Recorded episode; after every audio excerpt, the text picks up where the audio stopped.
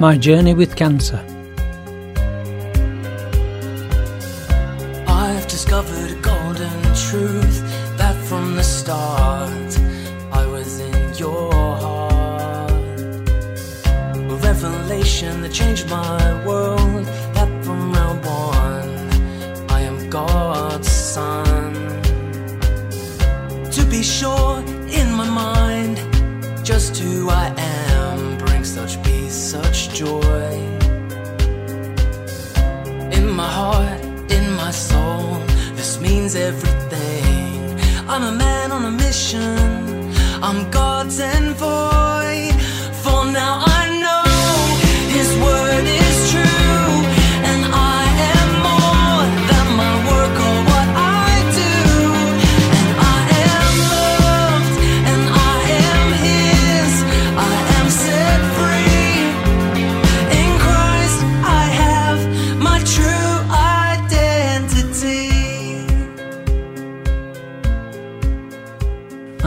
cancer sufferer. I'm a human being with cancer.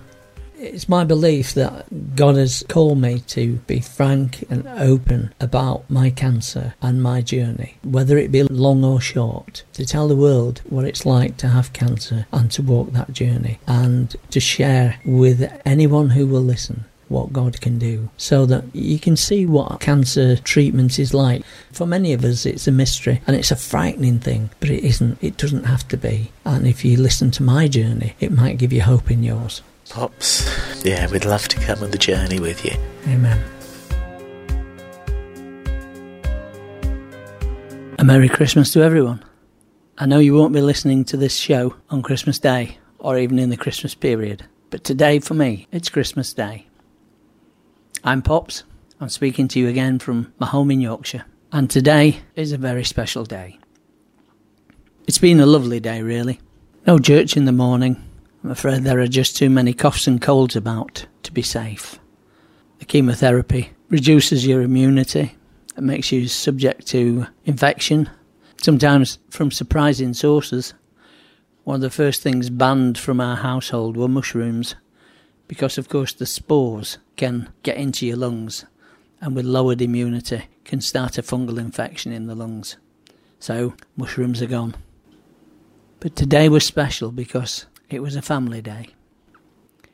We were invited by our youngest daughter Lynn to go around for dinner. And she invited Wendy, my older daughter, and her partner. And so we had a lovely day together. Lynn, Jamie, and Lucas, my grandson, Wendy, and Simon. She prepared a lovely meal roast beef, stuffing, Yorkshire puddings, pigs in blankets, roast potatoes, vegetables galore. Partly because of um, the lingering problems with IBS, but also partly with the effects of chemotherapy putting me off food. I wasn't able to really get stuck in and indulge myself. But I had a little bit of everything and I so enjoyed that meal. Lucas, five months of age, entertained us for the afternoon. It's so amazing to see a young life blossoming. And from that tiny, helpless babe five months ago, we now have uh, a little man who has opinions. And he will let you know what those opinions are. I have no idea what they are, but he will let you know. He shouts, he laughs, he giggles, he won't stay on his tummy, he rolls back onto his back every time. But his antics are so amazing, and you see that striving for life in such a tiny little body, and see the perfection of tiny little fingers and toes. See him working things out.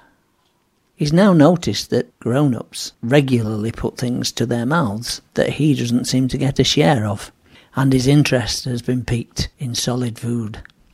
Soon, very soon, he'll find the delights of baby rice and things like that. We had a lovely afternoon. Lynn sent me home with a doggy bag of all the things I couldn't eat, so I can enjoy them another day.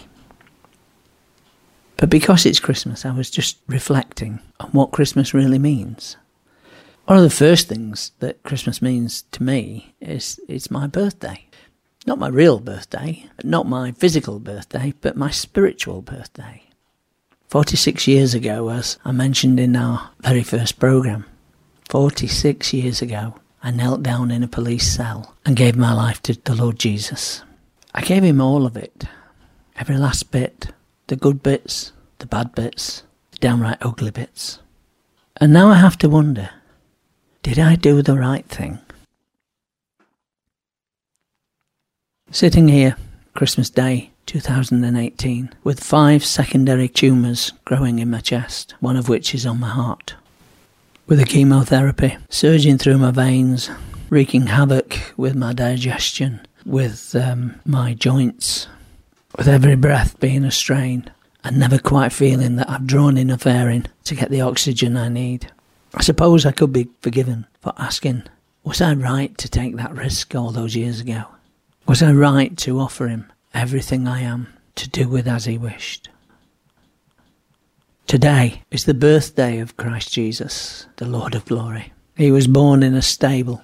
And when you read the Christmas story, it's easy to romanticize it. It's easy to get caught up in all the mush of the Christian Christmas.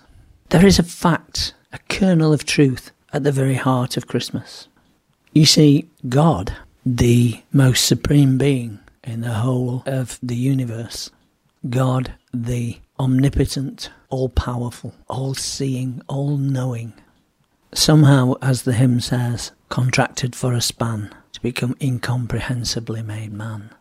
And I cannot understand that. I, I get part of the way, but the rest I just have to take on faith that the Creator and Master of the universe became a baby in a stable because he wanted to rescue me, to rescue anyone who would come to him. And to me, Christmas time is a key time. You see, I reckon that if you could just accept the incarnation, as it's called, that Jesus is God, born in the body of a man, dying in the body of a man, if you can accept that, then all the other lavish claims of the New Testament become quite ordinary. If the God of the universe can become a baby, surely that same God can heal a cancer, raise the dead, take away your depression. The things that so often stick in our throats, the difficult to believe bits, actually become quite believable if you realise what happened that Christmas night. Believe that, and yes, he could heal me instantaneously, and that would be okay. Or he could heal me in a less dramatic way and let the chemotherapy work, let all the drugs that the doctors give me do their job and eradicate the cancer from my body. And though it's a long and dark road through chemotherapy, yes, that would be okay too. But you see, if you can accept all that the Christmas story means and all it implies about the New Testament and the stories of Jesus and his death and his resurrection and his promises, then God could choose to let me die.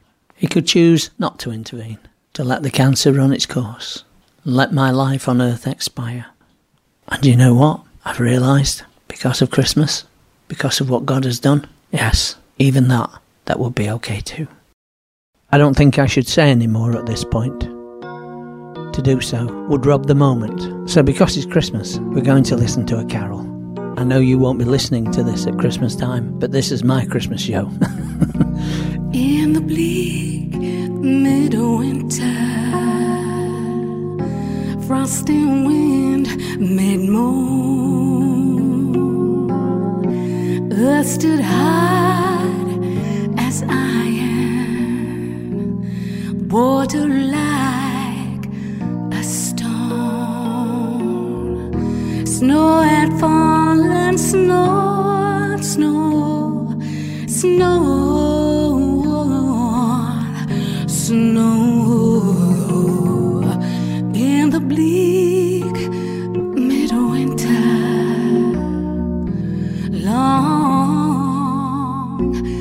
this particular carol, so sit back and just enjoy it with me.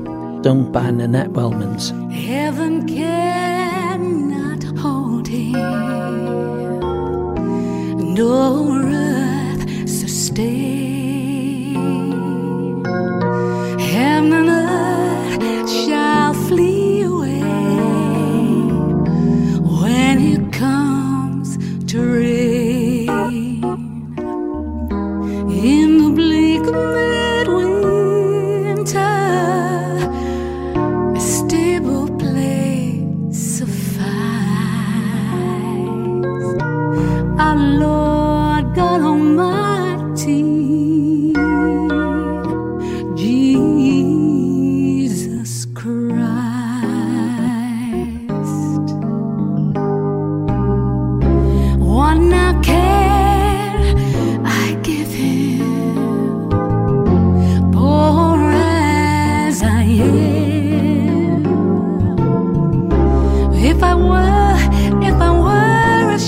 bird.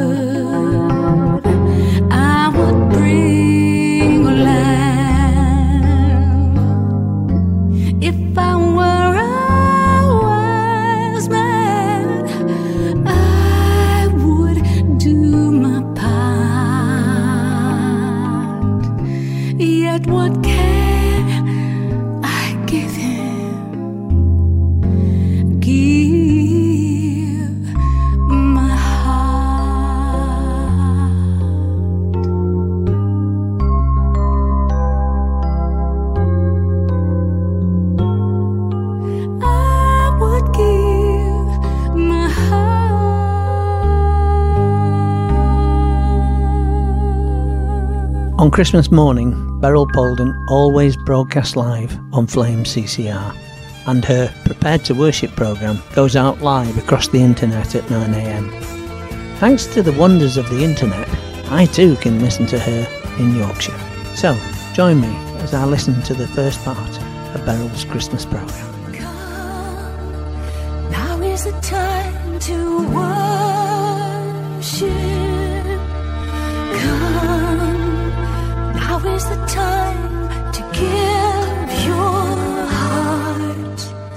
You're listening to Beryl Polden on Flame Radio 1521 medium wave with the program Prepared to Worship.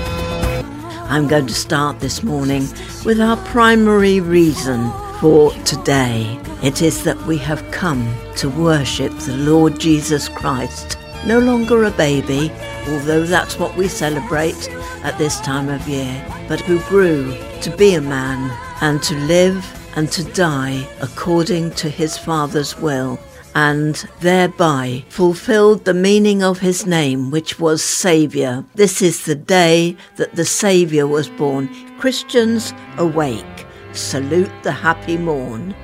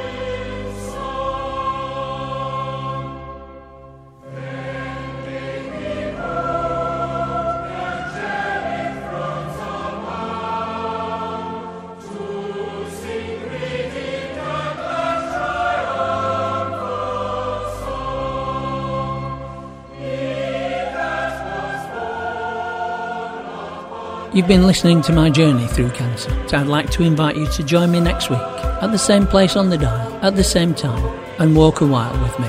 And I personally trust it will be a long, long series because I want to be round for a long time. If you've found what you've heard today helpful, if it's brought up issues in your life, then why not phone in to the Flame Studios? If you want to talk to me in particular, then Flame will pass your contact details on to me and I will be happy to talk to you as soon as I can. Jesus, this means everything to me. In you, I have my true identity. Jesus, this means everything to me. In you, I have my true